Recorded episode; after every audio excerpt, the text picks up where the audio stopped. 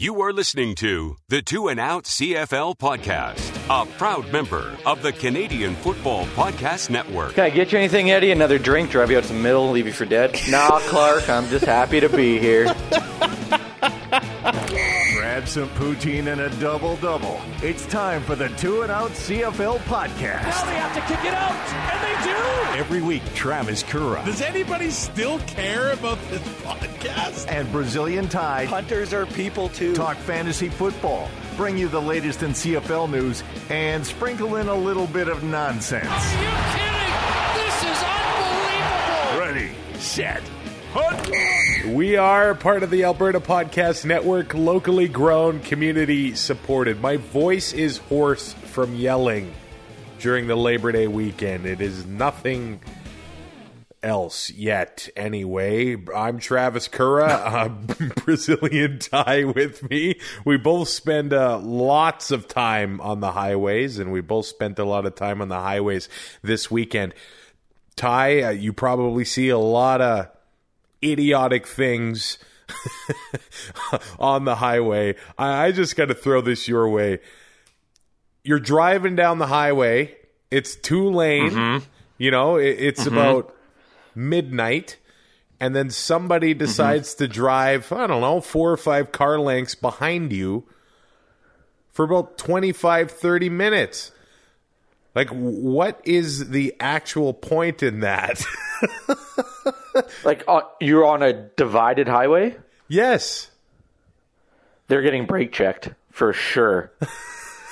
Okay, so now this particular time I wasn't in the mood for that, but it- like after 20 minutes, they just decided to, you know, speed up by 10k an hour and they were on their merry way. So unless it's an undercover police officer, Just waiting for you to slip up. Like I, like I get so self conscious when I'm pulling up to vehicles driving the same speed as them. Like, what are other people doing, man? They're saving fuel. They're drafting.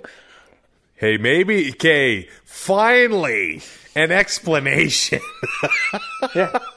maybe that's a strategy I should use to save on gas money. the worst is when you pass somebody, or when you're you pass somebody, but you see a, a bunch of cars behind you, right, in the passing lane. So Yeah. you, you get out of the way, and you're still catching up to the next vehicle you wanted to pass, but you're not going as fast as those people that are behind you. So you got out of Yeah. their way, but Yeah. then they barely pass you, and you have to slow down. yep. It's like, will you go? like I don't know how many I dropped on the highway on on Saturday driving home from Prince George, but it was a lot. Oh yeah, we're, a bunch of road ragers. So well, uh, let's be football ragers uh, going forward. Everybody here. is a worse driver than I am, and it's I've proven that fact every time I'm on the road. With Pod Power, our sponsors are making it possible for us to amplify the voices of Albertans and Alberta podcasters. This episode, Edmonton Community Foundation is helping us give a Pod Power shout out to Book Women. Book Women is a podcast about editing, publishing, and writing Indigenous stories.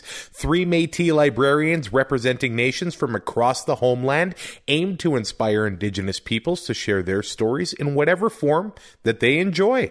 Guests include Indigenous storytellers from diverse mediums like podcasting, burlesque, books, comics, social media, films, music, and everything in between. You can listen and find out more at bookwomenpodcast.ca. Join Two and Out for CFL Fantasy and CFL Pick'em and show Kura and Ty what you got. They are who we thought they were. Just click CFLFantasy.tsn.ca Enough of talking about it. There has to be consequences. and Pick'em.cfl.ca. All right.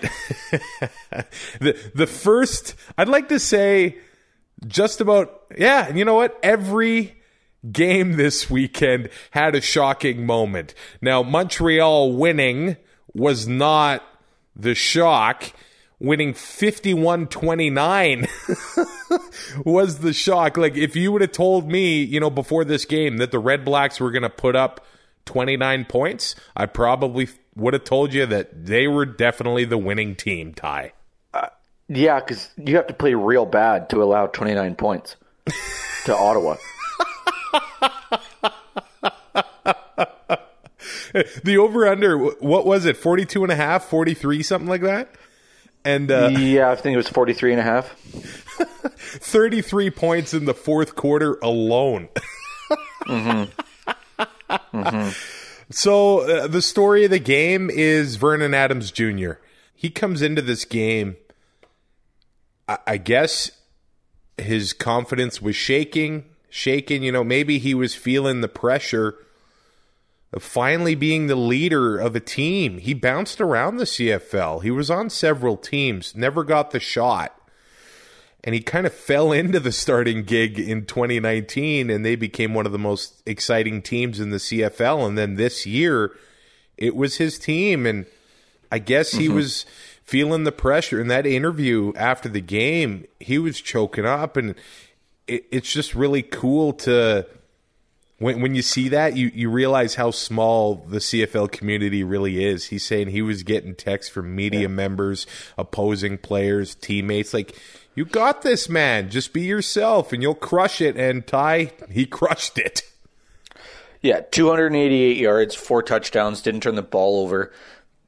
You know, 18 of 23, so super, like 78.3 percentage or passing percentage. Like, he had a hell of a game. Uh, you know, and I think a lot of that, like you're saying, with the pressure he's feeling and everything, well, it also, like last year, they were such a fun team to watch, and, you know, they're kind of the darlings of the CFL, uh, especially with Khari there. But I mean, it was kind of tumultuous to start the year with with their training camp situation. But this year, like he, he knows he's coming in as a starter. He's got the same coaching staff back. Everything's back, and it just it seemed like he was trying too hard. And I know that kind of sounds dumb, but like he was trying to be something he wasn't.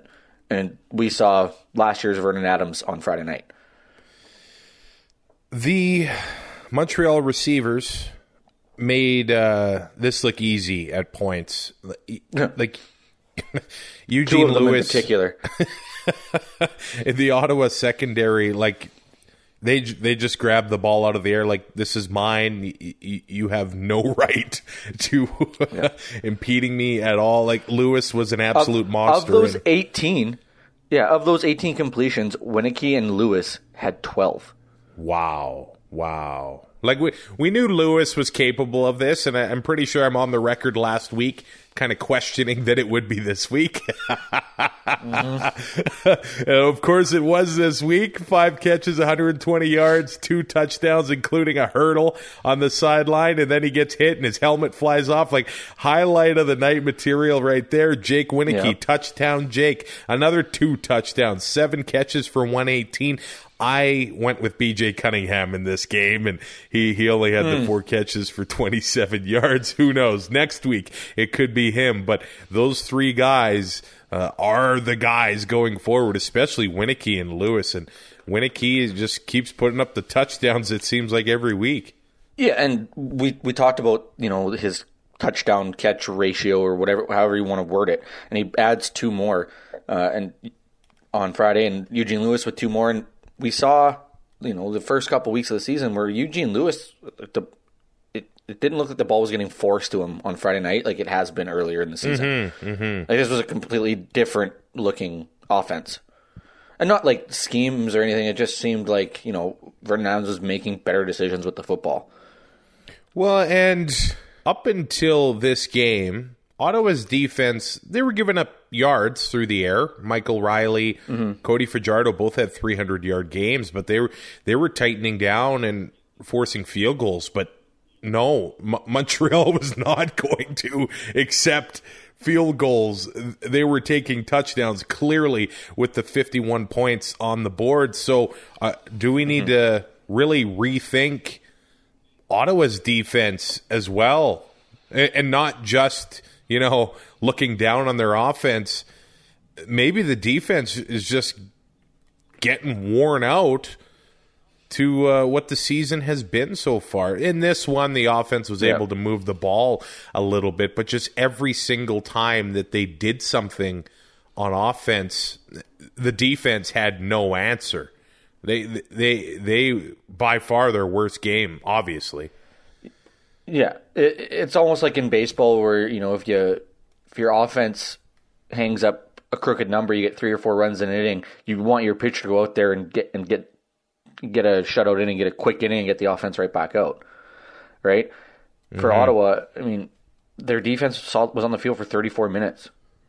Yeah. Like, and those were a hard 34 minutes for the Red Blacks. It just at some point, and we we've said it, at some point that's going to catch up to these guys, and it's starting to look like it has, and it's early. But I mean, they they got their one win. I don't I don't see how this can, gets any better. Well, judging by what we saw later in Labor Day weekend, it just becomes how did the Edmonton team we saw this weekend was the Edmonton team I think people maybe expected to see at the beginning of the year, which is remarkable that it has happened this week. We'll, we'll get to that in a, in a few minutes here.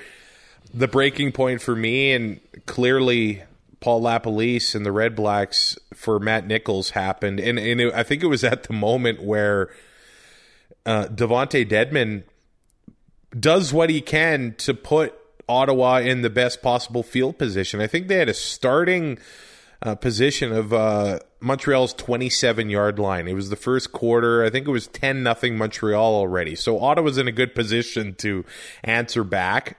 They're going to at least get the field goal. But when you gain four yards, when, when, when you are on Montreal's 27, a chance to stay in this game, and that's what you do on that series, they, they had to go to Dominique Davis. And yeah, Yep. he turned the ball over twice, but at least he's he's able to push the ball down the field. Nichols just I don't know if he doesn't have it anymore or he doesn't have it right now with the repaired shoulder. It just wasn't mm-hmm. happening and hasn't happened so far. No. Antonio Pipkin got more points this week than Matt Nichols. What? Let that sink in. Pipkin didn't even dress. Oh, he got zero. I was like, what did I Like- miss? Matt, Matt Nichols legitimately got negative 1.1. Wow. It's not good for fantasy and it's not good for real life because you know sometimes there are people there are players that are good for fantasy and you know uh, a little bit iffy for real life or or vice versa and Nichols was just bad for both. Yeah, I, I, I just don't I, I don't understand how I guess not not understand is right. I just don't see how they can even go back to him. Like I think Dom Davis is your starter for the rest of the year unless he gets hurt. Is is Matt Nichols going to be on the roster next week? I don't know, and that's a good question. Here's the thing: I, I know the, the temptation is to blame the general manager for this, but Yep. we both know that Lapo wanted, probably would have liked the guy that he worked with in Winnipeg. Yeah. Uh, So he was familiar with Matt Nichols. I, I don't know if he he he was given the choice because maybe the con- I don't know what the contract talks were between Arbuckle and and the Red Blacks, but uh, Lapo I think has to wear some of this as well. And but you you just look at the franchise in Winnipeg. They built that over years with an offensive line and the the running backs that they have from all over the place. Steroids. from all over the place. They're both their starting running backs this year from the same school. Yeah, all over the place. just move to Winnipeg. I guess that's the uh, that's the secret here. I don't know what they got in the water or in the. Uh, no, I'm not even going to go there. I'll let Ty No, do that. no. Oh, okay. Um, like it's pretty obvious, and I think we knew it when it happened that Ottawa had lost this trade. Well, they traded for the rights to sign him and didn't sign Yeah, him. yeah. Like it's such a tough look, but I mean, if a guy doesn't want to play there, then I mean, what what are you supposed to do? Maybe before you pull the pull the trigger on that deal, you talk, you ask for permission to talk to the guy. Yeah. Oh man. So uh, Daniel Petermann, the star of the night for Ottawa. Do we have to pick one? Hey, dude, seven catches, 77 yards, and two touchdowns. Yeah. It, it counts. I don't know if anyone I mean- had him. No, if somebody had Daniel Petermann on their roster, they were doing it as a joke. There's got to be somebody out there. Uh, I mean, RJ there, there Harris, probably is. seven catches, 67 yards. Bahar had five for 57. Ryan Davis was a Mm-hmm. it was a quieter night for him, of course. When when Dom Davis comes in, and you know, I gave him the Yeah. glowing endorsement. Uh, two catches for 32 yards, but he did have a carry, and he did have uh, some returns Some returns. as well.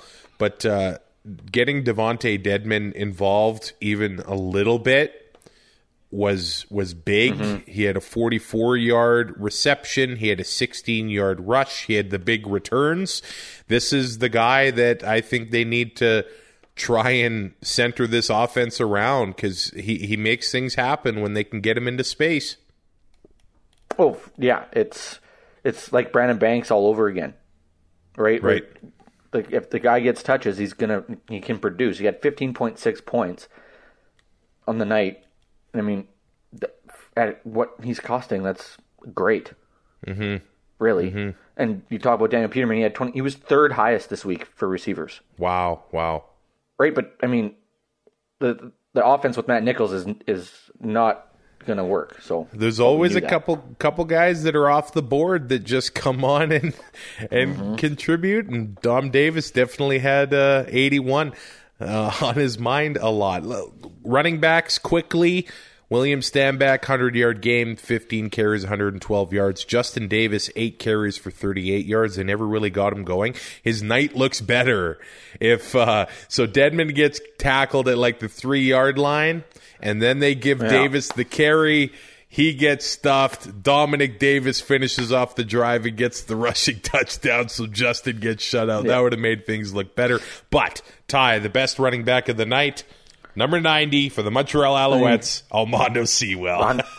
one hundred percent, and it's not even close. it's not even close.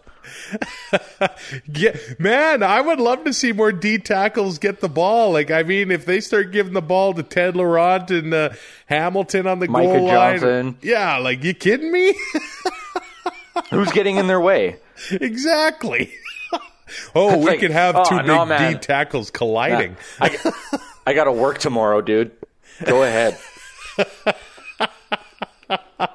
It's like There's blocking that shots game. in rec league. Who's the idiot that does that and goes to work with a broken toe?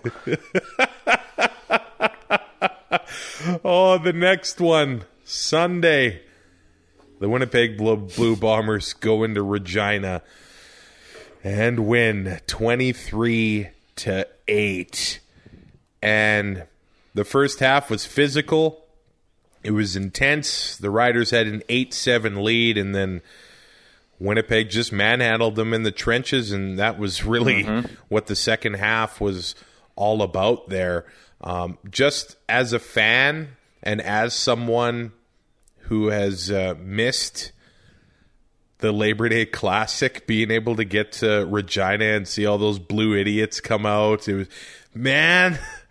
I you don't sometimes you don't know what you got till it's gone or sometimes you don't even know how much you miss it until you're doing it again. Seeing so many people I haven't been able to see since the Grey Cup in 2019 or even before that. Uh, some two and out fans. Uh, James is a longtime listener. Chris, they sit together in a section over. I hear in the back of my head, Travis, and they're waving to me like beers in Wayne's World. Oh, damn. It was good to be at the Labor Day Classic again. And I got to say, Ty, the Regina Wasps, they are on. They're back. Dude, they're worse than the last time you and I went to a Rider game. They're back with a vengeance. I, Well, even even at the lake, they're terrible. yeah. Terrible. I don't know uh, where you are in Canada, but the Wasps are, are, are taking over. And yeah, it was good to uh, to meet our mutual buddy uh, Sheldon at the game. Shout out to the Elphinstone Dairy Queen, baby. He is the Dairy Queen. Yes, he is. He he That's he invents my all those great blizzards and everything. So think of Yeah, him. he's, he's the guy. That, he he does it all. Yes, shout out to Sheldon. He was so rattled after the game because of the loss. I was just happy to be there. Like I'm sitting in the stands with the eating grid. I'm like, Nah. man, I miss this so much. Nah. Can I get you anything, Eddie? Another drink? Drive you out to the middle, leave you for dead? Nah, Clark. I'm just happy to be here. but in a general sense, Winnipeg came into this game with a chip on their shoulder, Uh, just like Well, Willie they haven't Jeff- won since 06. like Willie Jefferson said, and they believed, you know, uh, somehow they gave themselves bulletin board material. You know, the Riders coming off the bye week, this team's undefeated, but they haven't played anybody like us. And I, I don't know That- if the Riders were 100%. ready for that intensity. No, I don't think. And it's tough. Like, I kind of don't, or I kind of wish they didn't have their bye week last week because they had a lot of momentum. And I mean, that, you know, taking a week off just kind of kills it. And they come in against a team that, you know, plays a really intense brand of football and Andrew Harris is back and healthy. Like, man, that's, and you have two of the best defensive ends coming at you every play. Like, I, Yeah. I just, it's tough to match up. you know, I, I hate to be that typical Rider fan because we're in, you know, game four of the Jason Maas era as offensive coordinator. He needs to be fired. The Bombers don't have to respect the run. They, they don't. No, no team does against against the Riders right now. You just don't have to worry about it. I mean, Cowell, uh, Powell had a few carries towards the end of the uh, first half. Uh, had a 16 yard run there, eight carries for 44 yards. But there's He touched the ball nine times. yeah, There- there's nothing to worry about. No, it's a joke. And It's an uh, absolute joke. we, we seen I, I've seen Maas do this when he was in Edmonton. Those whatever they are, the bubble screens to the receiver with no blocker, and uh, I, I know that Moore can make a few guys miss, but the Winnipeg defense, i if you make one guy miss, there's another guy right on top of you. They they play to the ball so fast. Alexander, They- they rally Bighill, so well. Yeah. Yeah, Alexander, Bighill, they're they're just all over the field. If you make one guy miss, the next guy's gonna smash you. So those just aren't gonna Yeah. work against that team. No, no, and he refuses to change. Like, if you're gonna have William Powell on your roster, why don't you use him? Now, with I mean, the front seven for Winnipeg. I know. Keeping- yeah, keeping guys in to block, I get it, but I mean, if if you're not going to run the ball, team teams are going to sit back and wait, and you're going to turn the ball over. And Cody Fajardo had three interceptions. yep. The American So- receiver situation in Saskatchewan's kind of thin without Shaq Evans. Mm-hmm. Mm-hmm. Uh, Kyran Moore, he had 10 catches, 79 yards. Williams Lambert had the five 15 catches for nine. I know. That's that's massive. and uh, Ricardo Lewis gets onto the roster, and he had a couple catches, but he also had a costly drop at a key point in the game as well. Uh, so that that's rough on that rider team, and the twenty five hundred dollar hero Brayden Lenius doesn't get much done in this one. Two catches for eight Finally yards. dropped a pass. Yeah, probably Cody Fajardo's worst game as a rider, but it's hard to Yeah. think about. We're we're only in his second season as a starter, Yeah, kind of like Vernon Adams, right? yeah. Oh yeah, for sure. But I mean, there's going to be more games like this. Like I mean, no, Yeah, Court, yeah. Ricky Ray had games like this. Jeff Garcia had games like this. Bo has games like this. It happens. Uh, but I mean, against Winnipeg, like I, I don't know why I picked Saskatchewan to win coming off a bye, but I just saw the world through green colored glasses like an idiot. And The Labor Day thing. It's one of those things where Right? There's no way. There's no way they're losing, and and you know that that's it. Just happened to be you know coming off a bye week and just didn't show mm-hmm. up.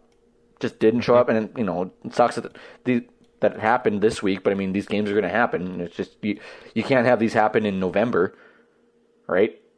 I mean, they're they're only a game back. They're only a game back. You have to win next week, or you're not catching Winnipeg. that's the thing with these home and homes. Like if you're the home team in the first game, you better hope you win because Mm-hmm. now's the test to see what the Rough Riders are made of going into Yeah, Winnipeg. if you don't, if you don't win that, if you don't win that first game at home, like it's real easy to go zero and two in those two weeks, especially going into Winnipeg. Like, sorry, they're louder than it than Regina, and you know. It's it's insane in that stadium how loud it can get. It like is, we were there for Grey is. Cup and it wasn't sold like it wasn't full, but it was loud. We, I was in that stadium with like 20 Edmonton fans in 2015 for the game day walkthrough. Oh yeah, and yeah, you yeah, can yeah, hear the echoes from like 15 Yeah. people. yeah. Never mind full. Yeah. Like I the way that Winnipeg like came out and basically just stomped on them, right? Like pushed them down, stepped on their throat and that was that. Well, yeah. Saska- yeah, Saskatchewan, Saskatchewan was never it just felt like they were never really in it. But this is another thing where we kind of expected the Riders to kind of look like this at the beginning of the year. They're missing four starters on the offensive line from 2019. That's rough to uh, Mm-hmm. That is recover from. huge. And you're missing one of the best receivers in the league, Yeah. Shaq Evans. You have an inept offensive coordinator, and you know the deep. I mean, you give up 23 points. It doesn't seem that bad, right? Like the defense, I don't think They kept him in it. They kept them in it. But I mean, if your offense isn't doing anything, it just it's Yeah. it, it's just so deflating for a defense, right? Well, and big props to Zach Collaros, who he made like it doesn't look spectacular. Nineteen of twenty-seven for two forty-five, an interception and a touchdown. But I, uh, His backup almost scored more fantasy points than he did. yeah, the two rushing touchdowns, right? I, uh, Fourteen point nine and twelve point three. wow, I couldn't even barely remember like my name. It was so loud in there, and they were so poised, and he was so poised, and there mm-hmm. were many times when he made plays on second and long that just take the wind right out of Saskatchewan's mm-hmm. sail. Yeah, he was making plays when he needed to. And that touchdown pass to Nick Dembski was one of the most beautiful. Pa- it was right Oh. in front of where I was sitting, and I don't know how Mike Yeah. Edem could have defended that any better. No, I, and Coach Barker said it today on the panel. Like the safety is your weak spot of coverage, mm-hmm. right? And He's there to support, Adam really. plays. Yeah, and so I mean, you get a ball thrown like that, like good luck, and, and you know, it's it's just one of those things that you're not you can't defend it, and if you do defend it, you're probably taking a penalty. It's the only way to defend it. You're gonna yeah you're gonna have to take a illegal contact, you know, Yeah. At the line or something to to stop that play because I mean, if if Zach's gonna throw the ball like that, I mean, good yeah, you're not stopping that play. He even rushed for 30 yards. I know it was only three carries, but Mm-hmm. it was just at times when it was like, oh, re- like really. And Yeah. the Rider defense, not having Micah Johnson on there was big for a few reasons. Andrew Harris rushed for 95 yards, and Mm-hmm. they got no pressure on Collaros. A few times they'd be able to, you know, kind of chase him out of the pocket, but with no Micah eating up the double teams, it was rough on the defensive ends. AC Leonard and Jonathan Woodard were not the biggest factors in this game. No, I mean that's such a huge loss. Like it's not even. Close. But if you tell me that Andrew Harris has 95 yards and they keep him out of the end zone, and Zach only throws one touchdown and, and throws I a know, pick, I know. I'm not. I'm not. There's no chance. I think Winnipeg won that game. yeah. They're not Right? So the flashy. def- like like they, they, No. they actually pretty much have a carbon copy of the exact same offense they won the Grey Cup with. perfect. that's that's what we need is them to win back to back. Oh God. also, you said that you could barely remember your name because it was so loud. I couldn't remember. I probably could not have told you my name last night at about 10 p.m. but not because it was too loud. oh man. Okay. We've avoided it all season, at least I have, but now it's time to talk officials, Ty. Because Oh boy. that roughing the kicker call. and you know what? Maybe I don't have the biggest problem with it because Dickenson gets to challenge it and overturn it. But when the eye in the sky or whatever you want to call it overturns a rinky dinky offside on a on a Winnipeg receiver, uh, a play in which Andrew Harris ends up uh, having a 17 yard screen pass, so the, the Bombers kick a field goal on that one to extend their lead. So it might have been a little bit of a key play there. But how can, and I know it's probably written in the rule book that you can't, uh, the eye in the sky can't review a roughing the kicker, whatever it is. Which is, yeah. But the fact that you would review that over a roughing the kicker, that that doesn't make sense to me. Be, And they didn't. It didn't get any better today. right, exactly. On Labor Day Monday, it was just the same thing, and people have very short memories when it comes to the eye in the sky because now people are saying, since when could they could they review these things? I, I swear it's Uh, been for like the last five years. Yeah, but I was in I was in Fort Saskatchewan when that came in. So it would have Well, been look- 2016 or 2017. So a couple years ago, people are demanding for more eye in the sky, and now eye in the sky makes a change on an offside, and they say, "What? We don't need that. Like, let the ref make the call." So- Yeah. what do you want? but What do you want? but at what point?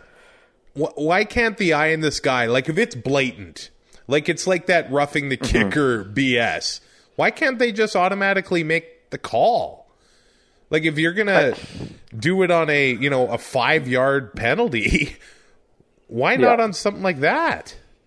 Uh, that's a great question, Travis. Well, because Like, I mean, at some I, point, I honestly, like at, at some point, you can't have the eye in the sky, like uh, Yeah. the command center calling a game. But because then at that point, like, what's the point of a coach's challenge? Like, just have the eye in the sky Exactly. review every single play. yeah, let's make these games six hours long. Yeah. That was silly. And uh it's it's it, Dickenson's probably choked that uh, uh you know he had to burn a challenge, but let's be clear, the officials had nothing to do with the outcome of the the Riders and Bombers. The Bombers uh they they just went in uh with their chests puffed out and they're going to be just as puffed out at home this weekend against Saskatchewan. I mean, they're they're still the champs. They are. They are. They are they are the head of the table. Acknowledge them, Ty. I'll acknowledge them before I acknowledge Roman Reigns. Oh, the Hamilton Tiger Cats, they show Toronto who's boss on Labor Day. 32-19. And, uh, you know, the, the Ticats, I, I actually would love to see, you know, the be- beginning of a season in Hamilton and Toronto. I feel like any American rookie that comes in, they probably have about a six hour lecture on what Labor Day means. because It's yeah, it's Christmas. they were they were hating each other, you know, an hour before the game. And guess who was in the middle of it? Yeah. And then guess who took guess who took a stupid penalty in the middle of the game? Oh, your oh, weird. boy. It was Chris Edwards. the end of the game got real exciting, though. Yeah. Yeah. That that was th- this game was it was really all Ticats from the beginning and you know when you see Ja'Gared Davis, Dylan Wynn, Ted Laurent back on the defensive line, they were at near full strength and they really manhandled the Argos and they kind of did in every every phase of the game. Dane Evans threw for 248 yards. Both of Toronto's quarterbacks didn't play overly well. I mean, Arbuckle comes in or starts the game, and then Clebeth Thompson has to come in 111 yards and a touchdown, two picks for Arbuckle. Like nothing to write home about. R- running the football. I mean, maybe you could call that one a even, but when it comes like I just don't understand where this Toronto team came from.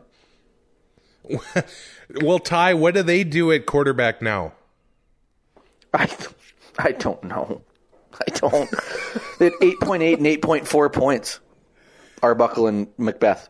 Part of me wonders if it's just just the Labor Day monster. You know, like do you just do you just go to the film room and flush it down the toilet after watching it once and then Arbuckle's back out there as the guy? Or do you make the switch again? Because I, I, feel like Macbeth has been through this a lot already, but do you want to Yep. ruin Nick Arbuckle's confidence? No, but you also have to put your team in the best position to win. Yeah, you have to But win I- games. Right now, right now you're flipping a coin Yeah. between those two because Arbuckle played like garbage today. He was on the Eighteen of run thirty-two. Well, yeah, that did not help. But he was 18 of thirty-two for two hundred seven, two picks and one touchdown. Mm-hmm. that's Like, not good. I, I bet you he starts next week. I don't see why he wouldn't, but I think the Leafs is going to be a hell of a lot shorter than it was today. Yeah, I think I think that's definitely a good call there. And the Ticats defensive backs, they had a great game. Cariel Brooks with uh, with an interception. Jumal Rolle is an absolute monster. Four knockdowns. He was great in coverage. I mean, Frankie Williams has an impact on defense. He when you give up mm-hmm. the special teams touchdown, that is probably one of the worst ones to recover from, Ty. Yeah, because you're going right back out there. Yep. It's rough. you know. It sucks. but I, I saw him make the first or the second cut, I guess, and I was like, he's gone. Yeah. Yeah. Like you could you could tell right away, and I'm like, oh boy, my Argos pick looks like trash right now. well, it looked, I think better I got- than well. I went I went one and three this week in Pick'em. Ooh. Yeah, I went two and two. I can't talk much. Three road teams winning this week. That's big. That's crazy, crazy. Toronto that like Toronto still hasn't won in Hamilton eh, or in Tim Hortons Field on Labor Day. Winnipeg comes in, finally beats Edmonton, or finally beats Saskatchewan in the regular Yeah. season. Just crazy. So I think it's uh, the Ticats have won twelve in a row at home. They're they're just playing lights out Yeah. there. yeah, it, like this this year has just turned into an cr- absolute crapshoot. It is. And we, we we figured we figured it'd be a little weird, yeah. you know, with no training, like with no exhibition games and all that stuff. But I didn't think it'd be this weird. Yeah. Simoni Lawrence was the other one that had an interception off a deflection, so that was a pretty big uh, pretty big play by him and that was ended up being a, a touchdown for the Ticats. It was they were just flying all over the place in this one. Uh, and I mean, if you, they didn't really rush the ball much. Uh, so Brandon Banks he was actually Hamilton's leading rusher, five carries for 31 yards. He only had the three catches for 45 yards. It did look like, even though he didn't, you know, have his 130, 140 yards and three touchdowns or whatever, he did have more of an impact on this game. And the fact he got back into the game after getting absolutely smashed by Treston Decoud of the Toronto Argonauts, mm-hmm. which, by the way, Ty, I am so happy there was no flag on that play. It was, and I think you could argue maybe it was a defenseless receiver, but that's Labor Day football, man. Okay, I'm going to say this right now. The defenseless receiver rule in football is stupid. It's not my problem that he's putting himself in that position. I should be allowed to hit him, Well, the quarterback puts him in in that head? position too. right? should I be allowed to hit him in the head? No. yeah, yeah, yeah. But okay, but anyway, that that aside, yeah, to to come back after that, I mean, I don't want to call Brandon Banks a prima donna, uh, but he has an atti- We've seen his attitude lately, and it, like you know, he he mentally checks, or it seems like now maybe he doesn't check out, but like you know, we've seen him take that a penalty and it ruins his day, and he's just not as like he's just not mentally there, right? and he mm-hmm. takes that hit. And yeah, for him to come back, that showed some co- big cojones. Maybe maybe he wasn't hit that hard. The the very next play though, they go right back at Treston Decoud. Mm-hmm. David Ungerer with Yeah. the stiff arm of the year for that touchdown. Yeah, or That as Davis likes to call it, Davis Sanchez might have had the worst day I've ever seen on TV today.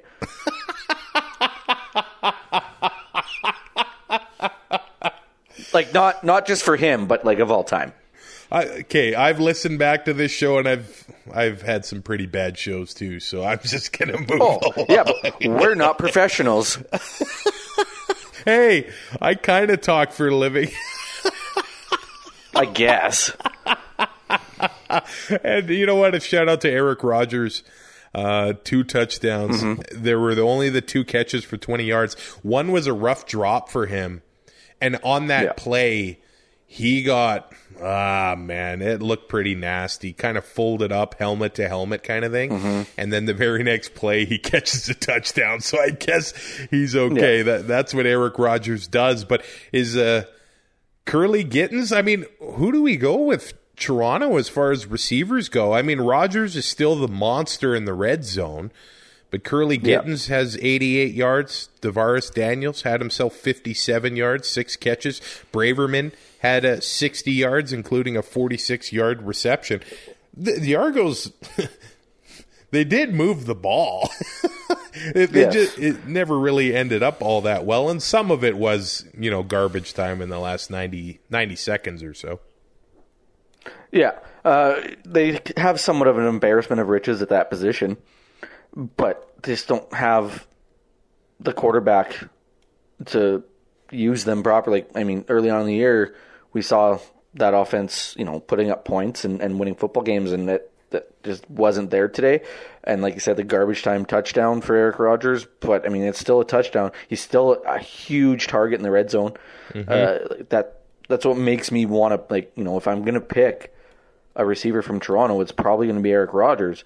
Uh, but you know, it's hard. You, you see DaVaris Daniels there too. I mean, Daniel Braverman's getting the return yards, but I, I think yeah, Eric Rogers is going to get the bulk of looks in the red zone, and I think that's who you have to go with. I mean, he had 16 points this week, and it's not you're not paying through the nose for him. Yeah. Yeah. So there's some good value there for a guy that uh, they like to look at in the end zone. All right.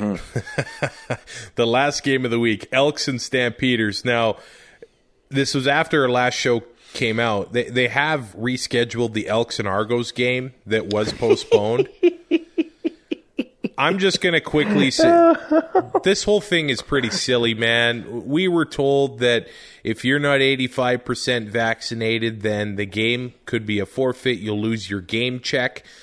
But that apparently was never, you know, approved by the PA. So instead of making that happen and sending a message to the rest of the league, now the Elks are going to play three games in seven days, which, mm-hmm. okay, player safety, player safety, player safety. Yeah. And Now that that argument has zero legs to stand on. It's going to be so bad. they, they're going to have to.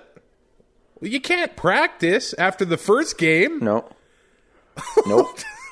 And they're all You can't cold. do anything. Yeah, like that, that's going to be some terrible football. And like, yeah, Wow. they're probably going to need some wins at the end of the year.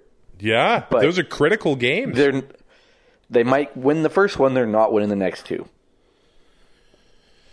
Wow. I don't see how they can unless what what are they going to what are they going to let them do? Have a seventy man roster so they can rest guys for the second game? I, well, the, I mean, they said they can put five more guys on the roster, but Oh, five. but I like for the second game. What do you do? Do you, do you just dress the backups? yeah, you just take it as a loss. You, there's no way. so they're that There's desperate way. to get that game check. Instead, all they had to do was get vaccinated. and get and get the game check. Like Alberta's giving away a hundred bucks if Yeah. you want to go get your shot, and these players could have got a check and just called it a game. Yeah. we'll take the loss, thanks. Yeah. Because now you just added a loss, probably, right? Because I mean, And three games in seven days. Just I, hopefully I no one can't even hurt. play that. I can't even play three games of slow pitch in seven days. Dude, if we played one game of football, it'd be five years before the next one. I haven't played flag football in seven years. Are you recovered? Uh, not according to my whoop strap. this 32-20 win over the Calgary Stampeders on Labor Day tie, I Mm-hmm. I don't know what to say. I, I would have bet you my condo that the Stamps were going to win this one with Jake Maier or Bo Levi Mitchell. I didn't really care. I thought that the Elks would be a mess walking into this game, Yep. but Haven't won in haven't won Labor Day since 2011. This was a championship performance from Trevor Harris. I mean, at the beginning of the game, Yep. he's yelling at his teammates, getting everybody fired up, and I don't think I Just, saw him. just spreading COVID around. he did not, you know, break his focus all game long. I don't know if you caught. There was a moment where Greg Ellingson was fooling around with the CFL rabbit, and Harris was yelling and waving at him to get back in the huddle. Like Harris was dialed in for this Yeah. game. Yeah, it's a Trevor Harris we haven't seen in a while, if Yeah. ever. Four touchdowns, 398 yards. Like, wow. Yeah, 31 of 41. Uh, spread the ball out pretty well. Mike Jones, I mean, he had that 52 yard uh, touchdown reception, which kind of boosted his numbers. There, he had 107 yards. But I mean, Derel Walker 94. Ernest What Edwards a catch he had late in the game.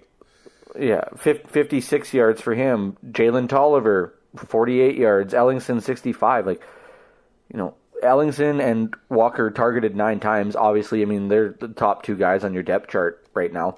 They're probably going to get the majority of looks, but I mean, other than that, ball gets spread out and the yardages are spread out. Uh, James Wilder was had a pretty good game before I don't know what happened, but he was like dying on the sidelines.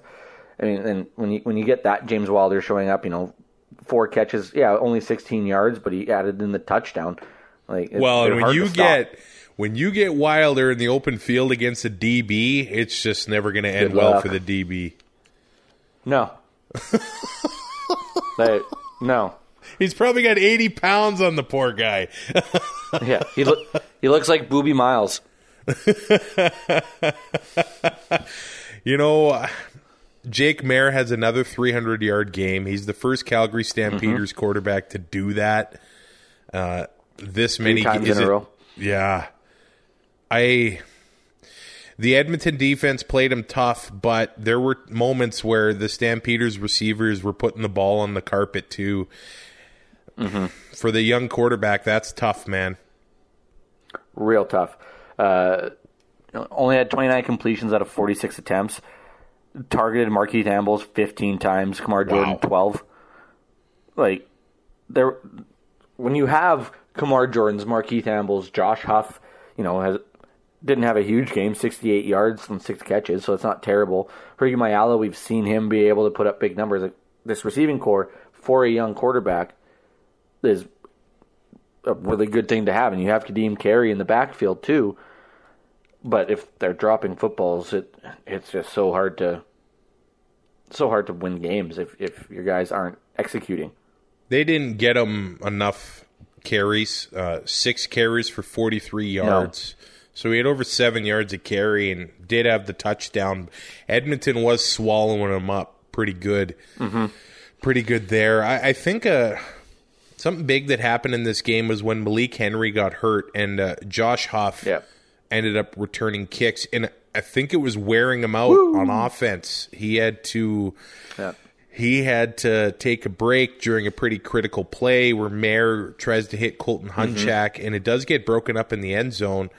I mean, it was pretty close. I, I look. I think there has been PI called on less egregious Yep. offenses in the end zone, uh, but Dave Dickenson already did the challenge on something that Hergy Mayala's. I don't understand how that one was called pass interference. Because that looked to me like he just sold it like a salesman, you know? Like, Yeah. he- was selling, he was a greasy used car salesman trying to push that, you know, 1987 Oldsmobile down your throat. And it worked, and he got the call. But he, he challenged on that roughing the passer that wasn't a roughing the passer on Jake Maier. Hmm. But I mean, earlier when Trevor Harris goes to slide, the linebacker, mm-hmm. instead of putting his head down and hitting him, he holds up and puts his arms out and touches his shoulder. It Yep. gets reviewed and called roughing the passer. Yep, that sounds about right. This league is nothing if not consistent when it comes to reviews, right? Okay, if it's consistently bad, I guess it's still Yeah, it's- consistent. Consistent. Consistently inconsistent. Like Like I was both blown away. call like I don't get it. I don't get it. I don't get it. I understand that you have to. I, I understand when they make that call. It's black and white. You don't want to, you know, start being like, well, it wasn't that bad. We don't have to call that one. But I mean, what is it? What is the guy supposed to do? You don't know when Trevor Harris is going to slide. The guy held up. it was a bang. he's Like it was. he's got he's got nowhere to go. It was fast. It was not. You know. Yeah. It was bang. Oh man, and and I get it. There, the next one where it wasn't really technically a face mask because you didn't grab him by the bars, but we've seen in the mm-hmm. past where literally any bit of contact with the quarterback's head it gets called. Yeah. The, like we've seen it before where there's like a glancing slap to the helmet and it gets roughing the passer. Yeah. So Maier gets smashed, and there was some helmet contact. At least it looked like to me, and doesn't get called. Yeah, that And made I- no sense to not call that one. See, I, I know that Bradbury had to leave the game with the pulled hammy, but th- there Hmm. was some issues towards the end of the third quarter and the beginning of the fourth quarter. That stretch of the game seemed like It it, took an about hour. An hour, yeah. Whoever that backup ref was did a terrible job of managing that football game. Like, look, it's there's about a million people watching the Labor Day Classic, and that that was a rough, rough stretch uh, of football there. Picked up so many flags. Yeah. Yeah, I know. There was lots that were on. No, there's no. Well, there was there was that one on the punt where they mm-hmm. called the penalty on Calgary, and then they switched it to Edmonton, and then it got reviewed upstairs to no call on the and play. got overturned. like, oh my god. Whoa! Like whatever way you sit on the fence with the roughing the passer calls, we can all agree on that. That that was not good. That was not a good look. And maybe part of it it's the, the backup ref that gets thrown into there and is like, uh oh. But uh, that that was pretty rough, man. Yeah. That really made me miss Tim Croker. that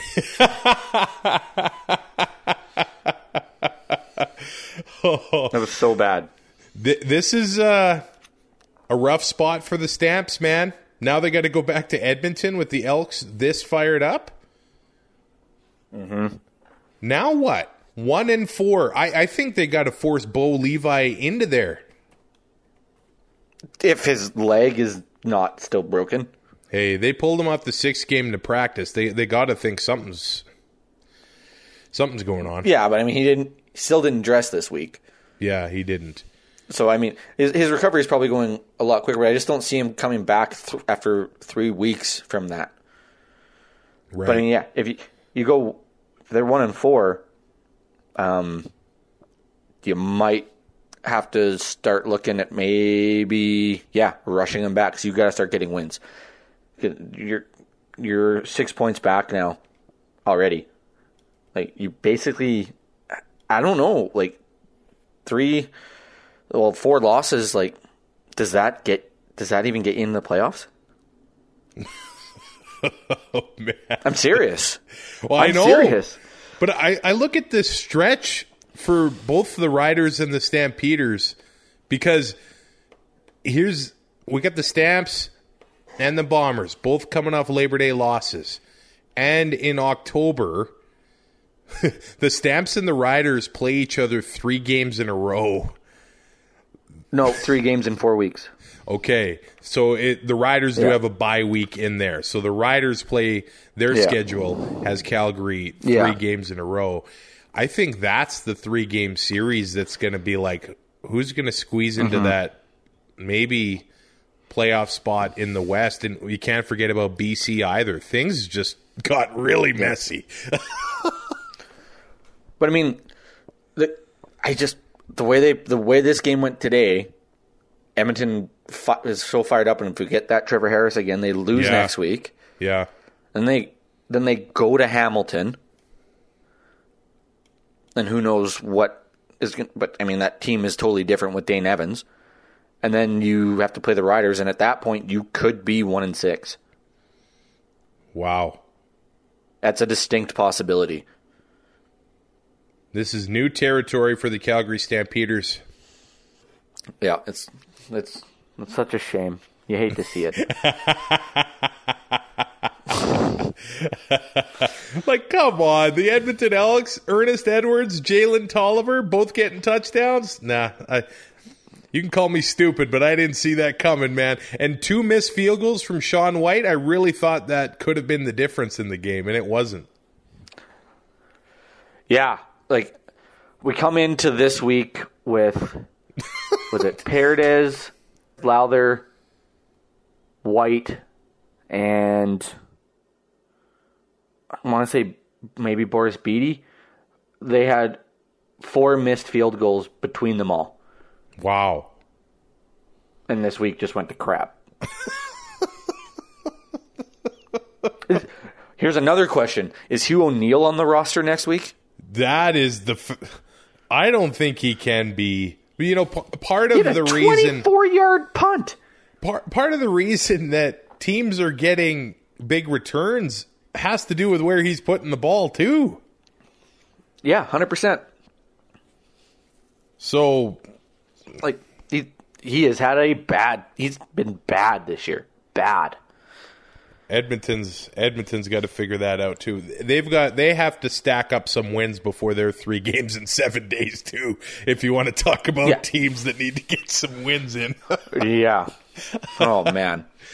Oh, you know, I I, I kind of wondered if Labor Day is early in this season, but at the same time, the season's still getting cranked up at Labor Day. I I, I love to see it. The, the intensity was just off the charts this weekend. Who were uh, the, At least with Labor Day, at least with Labor Day being this early in the season and with it being pushed back, we have more games after Labor Day. Labor Day doesn't yeah. ruin your season. Yeah, that's true. That's true. Now, who are the top performers uh, in fantasy this week? Well, I had uh, I had the highest scoring uh, wide receiver, which was nice. Nice. Um, but Vernon Vernon Adams had 31. Dominique Davis had 25.4. What? He's number two. He's number two. Who does number two work for? And then Dane Evans at 18.9. Running back wise, James Wilder Jr., who's also on my roster, 18.1. Andrew Harris, 14.2. Kadeem Carey, 12.7. And then at the wide receiver spot, Jake Wieneke and Eugene Lewis, Eugene Lewis, sorry, were one and two with 31 and 29. Uh, Daniel Petermann at 26.7. Markeith Ambles, 22.8. Tim White, 21.9. Kamar Jordan, 21.3. And Mike Jones at 20.7. There was seven guys with over 20 points. Well, and I guess I got to throw it in here. Trevor Harris had 31.9 points, so he finishes ahead of Oh, yeah, uh, that is true. Dom Davis. Uh, the four four touchdown performance from him. Well, I guess Oh, yep. he had uh, 33.3 uh, with his 14 rushing yards as well. Like, yeah, he'd be he'd be number one. He just has a zero on here because I have to put zeros in so they don't show up on their bye week, and I just forgot to delete his. oh yeah. There it is. Look, I contributed something to the fantasy discussion because I've been terrible. Yeah. Yet another loss in the Canadian Football Podcast Network Fantasy Challenge to Superman Fike of the Turf District podcast. How many points did you end up with this week? Let me look. He, last time I looked, he had the highest score of the week. So whenever I lose to the highest score in that league, I don't get upset. Uh, he had 113.5 points. What'd you have? Uh, it was 78 or something like that. Jesus. He had VA. The running backs didn't do much for him, but he had Markeith Ambles, Josh Huff, and Mike Jones. So uh, my my original lineup had VA and Eugene Lewis with cheap running backs, and uh, I chickened out. Typical. yeah, typical me. Typical me. And I, I did. I had to laugh today too, when I was watching my score go over hundred. When somebody says, "I'm not using your, I'm not using your stats to influence my decisions anymore," and then I put up hundred points. okay, you do you, buddy. Ty just coming with the fire. I love it. I'm now sec. I'm now second in the league in our Well done. podcast league. I'm probably like 45th. That's probably generous. are. oh man, you're so you are 43rd Hey, I was close. Look at that. for for for total score. I'd like So, to say there's I mean, no way terrible. but up, but there's probably a dozen or more people in there that have zero on the season for not playing at all. So, Yeah. uh, But I, I believe you're ahead of I believe you're ahead of your wife, so you have that going for you. okay, perfect. Uh, this nice. episode of Two and Out is brought to you by the Business Council of Alberta. Have you wondered what goes on inside a CEO's mind or what it's really like to lead a company? C Suite Unplugged, an Alberta Better podcast series, brings you fresh and honest conversations with Alberta's biggest CEOs, from leaders in energy and finance to tech, innovation, and agriculture and everything in between. Join host Adam Legg, president of the Business Council of Alberta, for an unplugged conversation with Alberta's leaders about their stories, what keeps them up at night, and their outlook on the future of Alberta. Find new episodes of C Suite Unplugged on Apple Podcasts, Spotify, or wherever you get your podcasts. You can also listen at businesscouncilab.com slash Alberta Better Podcast. That's businesscouncilab.com slash Alberta Better Podcast. New episodes drop every other Tuesday. And Ty, I'm just seeing this. If you're still uh-huh. listening this late in the show, we got some breaking news. Derrick Moncrief, linebacker hmm. cut from the National Football League, is now a member of the Edmonton Elks. So, but that he's still going to be what two weeks away. That's true. He's still got to do his probably quarantine and uh, towards the end of Yeah. well, middle that- of September anyway. Yeah, but that is a that is a huge get. He is a game disruptor. He was great in Saskatchewan with Aguavin and Elimimian and uh, the last few years there. He'll Mm-hmm. Oh, be a welcome speaking addition of- in Edmonton. Speaking of Solomon, um, according to David Sanchez, I know he fixed it at the end of the show, but according to David Sanchez, no defensive player has ever won an MOP, and then he changed it at the end. I don't think a DB has ever done it. I looked it up. Hal Both are Patterson. lies. yeah, he was a D, he was a DB and an offensive tackle. Okay, last thing, can you imagine a player being an O ta- offensive tackle, or I think then it was an offensive end, Offensive and, end, yeah. and a defensive back at the same time? Like imagine Jermarcus Hardrick playing DB.